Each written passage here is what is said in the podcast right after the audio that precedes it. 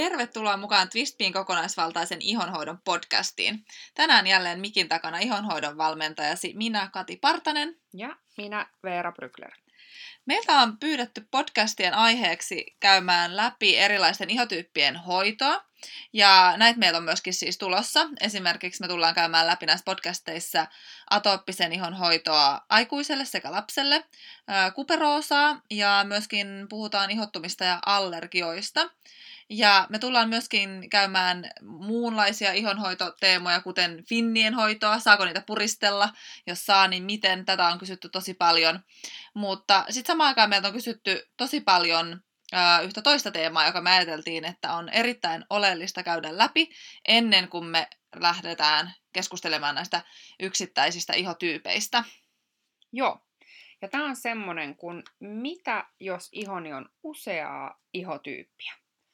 Me saadaan ihan sairaasti kysymyksiä liittyen tähän aiheeseen ja nähdään, että myös erilaisissa Facebook-ryhmissä ja keskustelufoorumeilla, blogeissa tätä kysytään. Ja esimerkiksi meille tosi usein ihmiset kommentoi, että mä en osaa tunnistaa omaa ihotyyppiä, mä en tiedä mikä mun ihotyyppi on, että se taitaa olla sekoitus useampaa, että mulla on tällainen erittäin nopeasti rasvattuva, pintakuiva sekaiho, mutta sitten se on myös herkkä ja on vähän rosasea, eli ruusufinni. Ja sitten vaikka mä oon 36-vuotias, mä silti kärsin epäpuhtauksista. Tai että iho on herkkä, tulee finnejä ja sitten se kuitenkin kuivuu ja miten tätä nyt oikein hoidetaan. Ja, ähm, ja lähinnä vaan sitä, että, että mitkä hoitoohjeet valitaan sille iholle silloin, jos se onkin useita eri tyyppiä. Joo, ja monihan meistä kyllä kuuluu just useampaan tyyppiin, ja toisaalta sitten myöskään moni meistä ei ole koko ikäänsä samaa ihotyyppiä. Äh, ihossa on tietyt rakenteelliset jutut, jotka määrää meidän perusihotyypin, mutta sitten meidän elämäntilanteen vaihtelut muutokset esimerkiksi hormonitasapainossa ja meidän elintavoissa vaikuttaa myöskin tosi paljon meidän ihoon ja siihen, että mikä se meidän ihotyyppi kulloinkin on. Mm, ja minkä ja tavallaan ta- miksi se niinku elää se tilanne sen ihon kanssa. Just näin. Ja esimerkiksi just äh, raskaus voi helposti aiheuttaa hormoniperäisen aknen. Stressi voi aiheuttaa ruusufinnin tai suun ympärysihottuman. Eli on todella paljon tällaisia, niin kuin, sanotaanko vähän niin kuin moderneja iho oireita ja ihotyyppejä jopa sitten, jotka aiheutuu just meidän elin, e-, elämäntilanteen niin kuin muutoksista ja tapahtumista meidän elämäntilanteessa. Joo, ja itse asiassa tosi ö, jännä, mä yhden hammaslääkärin kanssa juttelin, että myös hammaspuolella on nykyaikana tosi paljon sellaisia erilaisia ongelmia, mistä me ei oikein tiedetä, että mistä ne johtuu. Ja niihin kaikkiin epäillään vähän samanlaisia. Et tosi usein on ne ö, hormonimuutokset, stressi, äm, tietyt liian pesevät aineet, niin kuin hampaiden pesussakin, mitkä saattaa aiheuttaa just vaikka aftoja ja suun limakalvon herkistymistä. Ja niin siinä mielessä on jännä, että, että niitä mm. ongelmia nähdään äm, hyvin niin kuin monella eri osa-alueella. Tämä on selvästi ihan uusi juttu, koska nä- näitä ei ole ennen ollut. Mutta että yksi sellainen tyypillisin tilanne, mikä lähtökohtaisesti aiheuttaa fiiliksen, että se iho on useaa tyyppiä, on se, että sitä ihoa hoidetaan väärin vääränlaisilla tuotteilla. Ja se tilanne saattaa niin pahentua vielä entisestään tämän jälkeen, jos sit yritetään korjata kaikkia tavallaan niitä oireita, mitä on tullut ottamatta huomioon ja korjaamatta sitä, mikä sen ihon epätasapainon on alun perin aiheuttanut. Eli ö, otetaan nyt vaikka sama esimerkki, mitä se hammaslääkäri sanoi mulle siitä, että et, ö, et sitä, et ihoa sä pesisit liian pesevillä tuotteilla. Esim. geelit ja vaahdot on tällaisia hyvin tyypillisesti. Ö, ja tästä syystä ihon uloin kerros, se, ö, joka on hyvin paljon vastuussa siitä meidän koko ihon hyvinvoinnista, tämän toiminta menee epätasapainoon, jonka seurauksena iho tyypillisesti alkaa rasvottua, sitten se kuitenkin saattaa tuntua pintakuivalta ja siihen saattaa myös tulla epäpuhtauksia. No tätä nyt lähdetään korjaamaan sitten pesemällä sitä ihoa entisestään, kun sieltä tulee sitä rasvaa. Käytetään ehkä niille, jos tulee finnejä, niin niille vahvoja aineita. Sitten ehkä skipataan kasvovesi eikä kosteuteta sitä ihoa kunnolla, kun ajatellaan, että se rasvottuu, niin ei missään nimessä haluta tunkea siihen enää lisää sitä rasvaa. Niin tällaisessa tilanteessa tilanne voi oikeasti eskaloitua tosi pahaksikin. Ja siis tämä on oikeasti tosi kauheat mun mielestä tavallaan, kun mä ajattelen kuluttajien kannalta sitä, jos sä nyt ajattelet noita tuotteita, koska meillä on, meillä on myynnissä tuotteita, jotka ei niinku sen ihon biologian kannalta ole järkeviä sille, ja sitten vielä ihon just ne rutiinit voi olla tavallaan vääränlaisia. Mutta kuluttajan kannalta se on musta jotenkin brutaalia, koska kyllähän sä lähtökohtaisesti mietit, eikö vaan, että kaikki mm. niinku kaupas myytävä kosmetiikka on hyväksi sun iholle, ja siellä suositellut myydyt tuotteet on hyviä. Mutta ihan siis äh, niinku, hate to break the bubble, mutta näin ei valitettavasti ole. Ja me usein käytetäänkin esimerkkiin sitä, että, että kyllä kaupoissa on myynnissä epäterveellisiä juttuja ruokapuolellakin, että siellä on karkkeja, sipsejä ja näin poispäin. Ja se on niin kuin sun oma tehtävä valita ne tuotteet, jotka on sitten terveellisiä, kehoravitsevia hyväksi sulle. Ja ihonhoito ei ole tässä millään tavalla poikkeus. Joo, ja onneksi on niin kuin myös hyviä uutisia siinä mielessä, että, ähm, että vaikka just se tilanne voi tuntua tosi monimutkaiselta, niin tyypillisesti kuitenkin, kun me laitetaan ne perusasiat siinä ihonhoidossa kuntoon, niin silloin me päästään eroon just turhista oireista, ja on helpompi hahmottaa se ihan oikea oma ihotyyppi. Ja sen takia me lähdetäänkin aina just tästä liikenteeseen, että, että laitetaan ne perusasiat kuntoon, koska jos ajatellaan, että, että sulla on just monta oiretta samaan aikaan, ää, niin me monesti itse asiassa sorrutaan keskittymään just vähän väärin asioihin, kun meidän pitäisi oikeasti miettiä, että mikä on se meidän kaikista akuutein ihoire ää, ja hoitaa se. Eli jos ajatellaan, että meillä on just iho, joka reagoi ihan kaikkea, se on herkkä, siinä on epäpuhtauksia, siinä on kuivuutta, siellä on tulehduksia, niin silloin just luonnollisesti me mietitään ja murehditaan finnejä, me ajatellaan, että finnit olisi se kaiken äh, pahan alku ja juuri, ja yritetään päästä niistä eroon, jo- jolloin se ohjaa heti, niin kuin Veera just puhui sitä, että niitä ihohoitorutiineja niin kuin aika paljon rankempaan suuntaan. Oikeasti tämmöisessä tilanteessa olisi tosi tärkeää hyväksyä, että se finnien hoitaminen ei ole nyt just se ykkösprioriteetti, vaan meidän pitää rauhoittaa, saada se iho ää, toimimaan vähän normaalimmin, koska sen myötä sitten ne finnit voi rauhoittua ja, ja jopa hoitua sitten ihan itsestään. Eli meidän pitää tavallaan aina miettiä sitä, että, että mistä se iho niin sanotusti just itkee, mikä se sen suurin murhe on ja mihin se reagoi ja antaa apua just siihen tärkeimpään oireeseen ja sen jälkeen sitten mm, miettiä niitä muita, koska tämä on se tapa, miten me saadaan se iho sitten korjaamaan itseään, palauttamaan sitä sen luonnollista tasapainoa, sen luonnollista toimintaa. Koska aina kun siinä ihossa on jotain tämmöisiä erityisiä oireita, niin se on merkki siitä, että se ihohan ei toimi optimaalisesti. Mm, kyllä. Ja just niin kuin tavallaan tunnistetaan ne oireet, mietitään vähän mitä ne on ja eliminoidaan niin kuin tavallaan ne itse aiheutetut ongelmat. Niin siitä on tosi paljon helpompi nähdä, että mikä se ihotyyppi oikeasti on. Öm, ja että vaikka Kati tuossa mainitsi tavallaan niistä oireista ja niiden tunnistamisesta, niin sitten me myymälässä usein näytetään asiakkaille semmoinen esimerkki, mikä nyt on ehkä vähän hassu tavallaan, mutta se antaa nyt kuvan siitä tilanteesta öö, ihonhoidossa, mitä aika usein on. Eli jos sä nyt potkit jalkaas seinään, ja sit sä tulet multa silleen, että no hei mä tarvitsen tähän laastarin. Mä voin toki sen laastarin sulle antaa, mutta se ongelma tai haava siinä jalassa, niin se ei niinku katoa mihinkään, jos et sä lopeta sitä potkimista. Eli mm-hmm. ihonhoidossa on tosi tärkeää hoitaa ja ratkaista se ihon epätasapainotilan tai ihongelman syy ensin. Ja sit vasta mietitään, että mitkä tuotteet sille iholle kannattaa käyttää. Eli sit just kun korjataan ensin itse aiheutetut iho-ongelmat, eli jos on just vaikka tuollaista, mitä Kati puhui noista herkkyyksistä ja finneistä muista, niin sit kun rauhoitetaan sitä ihoa sen sijaan, että ruvettaisiin niinku väkipakolla hoitaa niitä finni, finni on tavallaan siinä niinku se oire, niin väkipakolla ruvetaan hoitaa sitä oiretta, rauhoitetaan se ihon toiminta ensin, tasapainotetaan se niin, että, että se pääsee optimaalisesti siihen luonnolliseen tasapainoon, niin sitten me nähdään, että mikä siellä on, on ikään kuin se tilanne.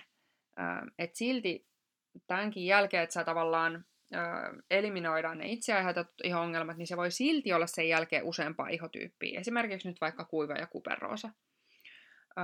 Mutta kun me eliminoidaan ensin itse aiheutetut jutut, niin sitten sitä ihoa on tosi paljon helpompi hoitaa. Ja me nähdään tavallaan, että mihin se ihon tilanne asettuu. Joo, ja siis on oikeasti niin kuin melko yleistäkin, me tavataan niin paljon aina uusia ja erilaisia asiakkaita, niin se on oikeasti aika yleistä, että iho saattaa olla niin kuin aika monenkin eri kombon yhdistelmä. Se voi olla esimerkiksi rasvottuvan, normaalin, kuivan ja sekaihon niin kuin välimaastos. Kaikkea tätä tuntuu niin kuin löytyvän siitä ihosta.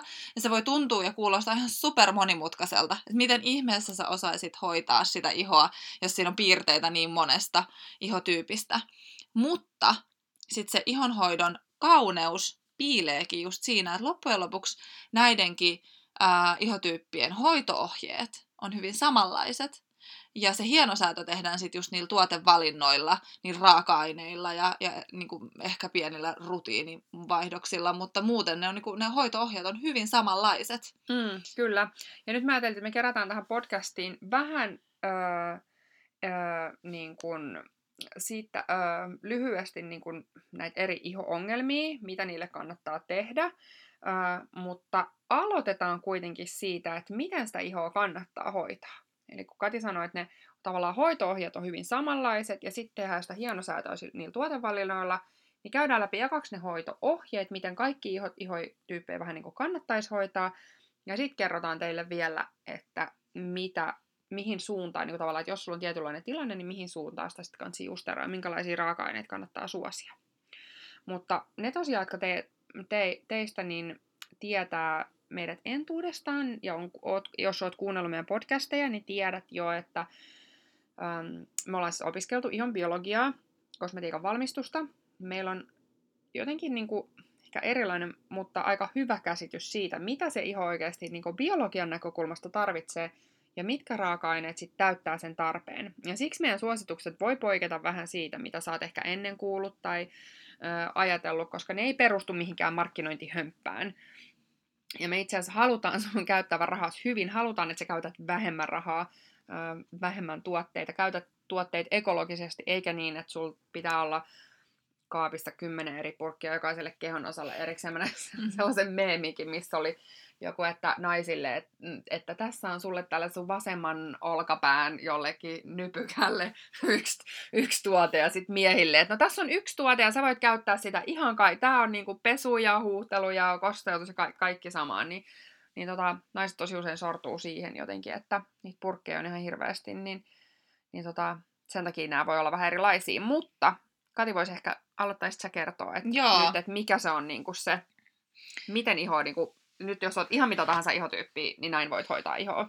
Joo, me lähdetään siis oikeasti melkeinpä siitä, että, että riippumatta ihotyypistä, niin sä voisit pärjätä siinä päivittäisessä ihonhoidossa neljällä tuotteella. Niitä ei oikeasti tarvitsisi olla hirveästi enempää. Eli hyvän ja oikeaoppisen ihonhoidon kulmakiviksi muodostuu oikeasti laadukas ja omiin tarpeisiin sopiva ihonpuhdistustuote, Uh, ja tässä nyt sitten me nähdään ihan hirveästi niitä ongelmia, eli monesti jos käytetään just keeli- ja vaahtomaisia putsareita, niin ne on yksinkertaisesti liian rankkoja sille iholle ja voi aiheuttaa tosi paljon uh, ongelmia. Mm, ja näitä epätasapainotiloja, että ne niin kuin horjuttaa sitä ihon uloimman kerroksen toimintaa käytännössä. Joo, kun se on tosi tärkeää muistaa, että siinä ihon just uloimmassa kerroksessa, niin siinä, siinä on kaikki ne ihoa ja meidän kehoa suojaavat hyvät bakteerit, siellä on hyvät rasvat, kaikki, jos me pestään niitä hirveän voimakkaasti, niin me pestään tietenkin jo se meikki ja niin kuin huono likasin pois, mutta me pestään myös niin kuin nämä meidän ihoa Vähän sit liikaa sitä hyvääkin. Sitä hyvää myöskin siinä pois, mm. joo.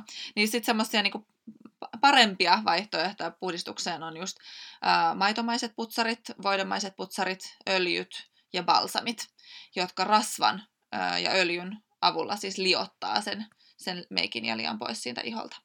Ni, niin sellainen mm, putsari aamukäytössä, ää, anteeksi iltakäytössä, ja sitten aamukäytössä taas, niin ei oikeastaan tarvita putsaria välttämättä ollenkaan. Et jos on hyvin niin kuin sellainen tulehtunut iho, niin silloin mm, putsarin käyttäminen aamuisin voi olla perusteltu, voi olla perusteltu mutta mm. muuten se ei ole tarpeellista. Eli silloinkin me niin kuin edesautetaan sen ihon omaa luonnollista toimintaa, kun me ei härkitä sitä heti aamulla, kun se on yön aikana itsensä uudistanut taas valmiiksi. Sitten mm, tuote, mikä tosi monelta, joka varsinkin meille tulee ensimmäistä kertaa asioimaan, niin puuttuu kokonaan rutiinista, on laadukas kasvovesi. Ja kasvoveden rooli on ennen kaikkea olla osana sitä ihon kosteutusta, ei viimeistellä puhdistusta. Sitä voi toki käyttää sen puhdistuksen viimeistelyyn, mutta se on ennen kaikkea kosteutustuote. Ja, mm, sitten... ja kannattaa aina olla suihkutettavassa pullossa. Niin, Se silloin sä saat kaiken hyödyn siitä irti. Ihan turhaa käyttää vanu, vanulappuja just siihen, että lisättäisiin kasvovettä Kyllä. iholle. Sitä vaan turhaan sitten uppoa sinne vanulappuunkin. Niin. Ää, ja, ja sitten, Niin, ja se, että, kas, sorry, se, että kasvovettä käytetään aamuin illoin, joo kyllä, niin kuin voiteen alle. Joo ehdottomasti aamunilla. Ja, ja sitten just, no Veera sanoi voiteen alle, tai sitten iltasin, niin, niin tota, mä tykkään tosi paljon just suositella käytettäväksi kasvoöljyä, melkeinpä niin kuin ihotyypistä riippumatta. Silloin kun me käytetään ää, yöllä öljyä, aamulla voidetta, niin me saadaan monipuolisesti just ravinteita ja kosteutusta sinne iholle. Myöskin siis se, niin kuin, se on vähän sellainen käytännön syy, miksi sitten voisithan sä käyttää öljyä tai vaikka balsamia aamusinkin, mutta monille ihotyypeille ne on liian tuhteja sitten taas aamukäyttöön. Niin sen takia tästä tulee oikeastaan niin kuin nämä neljä tuotetta. Putsari, kasvovesi, kasvoöljy ja kasvovoide. Ja sitten aina mä en niin kuin laske sitä nyt, siksi mä sanon neljä, mutta mun mielestä kuitenkin oikeasti viisi. Eli sitten silmän ympärysvoide olisi niin kuin se ää, viides sellainen päivittäistuote, mitä kyllä jokaiselle ihotyypille käytännössä suosittelee. Ja, ja sen takia, vaikka just Veera puhui sitä, että ei tarvitse olla kaikille kehonosille just omaa tuotetta, mutta silmän ympärysiho on niin paljon ohuempaa ja altistuu tosi paljon enemmän myöskin sitten ryppyyntymiselle, niin on ihan perusteltua käyttää erillistä silmän ympärysvoidetta. Joo. Nämä olisi niin kuin ne sellaiset neljä tai viisi tuotetta, mitä sitten jokaisen tulisi käyttää ja vähän, että missä järjestyksessä ja näin. Kyllä. Öm, ja sitten me voitaisiin seuraavasti, seuraavaksi ö, käydä lyhyesti läpi se, että miten nyt näitä eri tyylisiä ihoja kannattaa hoitaa, mitä kannattaa ottaa huomioon.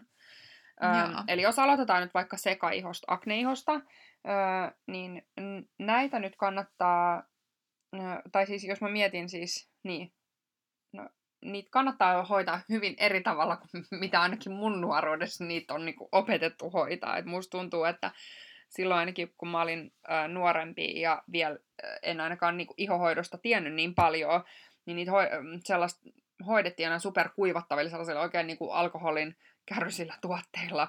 Ja itsekin nuorena, kun sit kuitenkin kärsin niistä finneistä, ja ne tuntui silloin, että ne on ihan maailman loppu, niin mä olin pesemässä tällaisilla tosi pesevillä tuotteilla sitä omaa ihoa, mikä oli siis ihan kamala virhe, koska mun iho on herkkä ja se on kuiva ja siinä on vähän kuperoosaa, niin se on niin kuin pahinta mahdollista, mitä sä voit sille tehdä. Ja niin kuin sekä seka- että akneihoa molempia oikeasti kannattaisi hoitaa niin, että suositaan tuotteita, jotka öö, niin kuin hillitsee tällaista epäsuotuisaa bakteerikasvua, Öm, talin tuotantoa hillitsevillä tuotteilla, esimerkiksi witch hazel, eli taikapähkinä on ihan loistava ainakin omasta mielestä. Se on niin jotenkin upea raaka-aine, että, ja, ja sillä saa ihan loistavia tuloksia. Niin se on siinä tosi hyvä, mutta unohtamatta sitä ihon kosteutusta, jotta se iho ei sitten paniikissa yritä itsestä kosteuttaa itteensä, jo- jos sitä kuivatetaan liikaa. Eli hillitä talin tuotantoa, öm, hoitaa sitä epäsuotusta bakteerikasvua ja, ja tota noin, tai sen niin kuin hi, hi, hillitä sitä äm, ja sitten kuitenkin kosteuttaa. Joo. Sitten jos me ajatellaan, että, että on niinku rasvottuva iho, eli ei ole varsinaisesti epäpuhtaudet, ei ole se ongelma, vaan tuntuu, että se ää, iho vaan just alkaa kiiltämään päivän mittaan tosi paljon ja, ja rasvottuu ja öljyyntyy, niin silloin kannattaa suosia sitten taas tuotteita, missä on just sitä talintuotantoa hillitseviä raaka-aineita, ja kiinnittää tosi paljon huomiota siihen, ettei kuitenkaan pese liikaa. Koska se on tosi herkästi, menee sit siihen, että kun se iho rasvottuu, niin sitä ajatellaan, että sitä pitää pestä, ettei se rasvottuisi. Mutta sitten saattaa vaan ää, lisätä sitä rasvottuvuutta, kun se iho yrittää korjata just sen, sen tota, rasva- ja kosteushukan, mikä sillä liialla pesemisellä, pesemisellä aiheutetaan siihen iholle. Ja yksi semmoinen niin tosi hyvä raaka-aine on esimerkiksi sitten jojopaöljy, just rasvattuvalle iholle. Se on kaikista lähimpänä ihon omaa talia ja auttaa hillitsemään sitä rasvattuvuutta. Yes. Kuiva iho. Sille kannattaa ehdottomasti suosi kosteutta sitovia raaka-aineita ja lempeitä pesuaineita. Et samalla lailla noi, mitkä alus mainittiin, niin toimii myös tolle. Joo, sitten jos me mietitään atooppista ihoa, mikä on tosi tyypillinen oire, niin kuivaan ihon lisäten vielä, niin siinä korostuu se tarve auttaa ihoa sitomaan kosteutta. Ja nyt kasvovoiteen sijaan, niin kuin mä äsken sanoin aikaisemmin, että se voi olla monelle liian tuhti, mutta atooppiselle iholle balsami päiväkäytössä on aivan loistava vaihtoehto, koska ne sisältää just ihoa suojaavia ja kosteutta sitovia vahoja, ja on siten niin kuin paljon tehokkaampia ylläpitää sitä kosteustasapainoa. Mm. Sitten kuperoosa iho. Niin siinä tosi tärkeää on se, että iho ei hinkuteta ja hangata yhtään niin kuin liikaa. Ja ruusu on kuperosa iholle aivan mahtava raaka-aine, ja samoin ruusun marja. Ja niitä on tosi helppo suosi esimerkiksi puhtaan ruusuveden muodossa, kasvoöljyissä, jossa on just ruusumarjaöljy, tai sitten balsameissa. Ja se kuperosa tosiaan on tosi herkkä eri lämpötilan vaihteluille, ja sen tunnistaa siitä, että se rupeaa sitten punottaa just poskettainenä tai muu tosi helposti.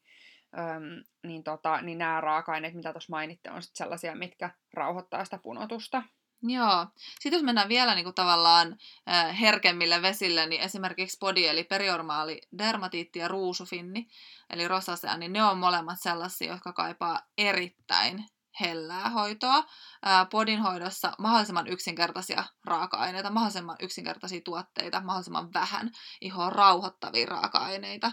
Ruusufinni myöskin just rauhoitusta ja viilennystä, koska siihen liittyy myös sellainen lehahtelu ja kuumotus, niin, niin semmoisia just rauhoittavia raaka-aineita.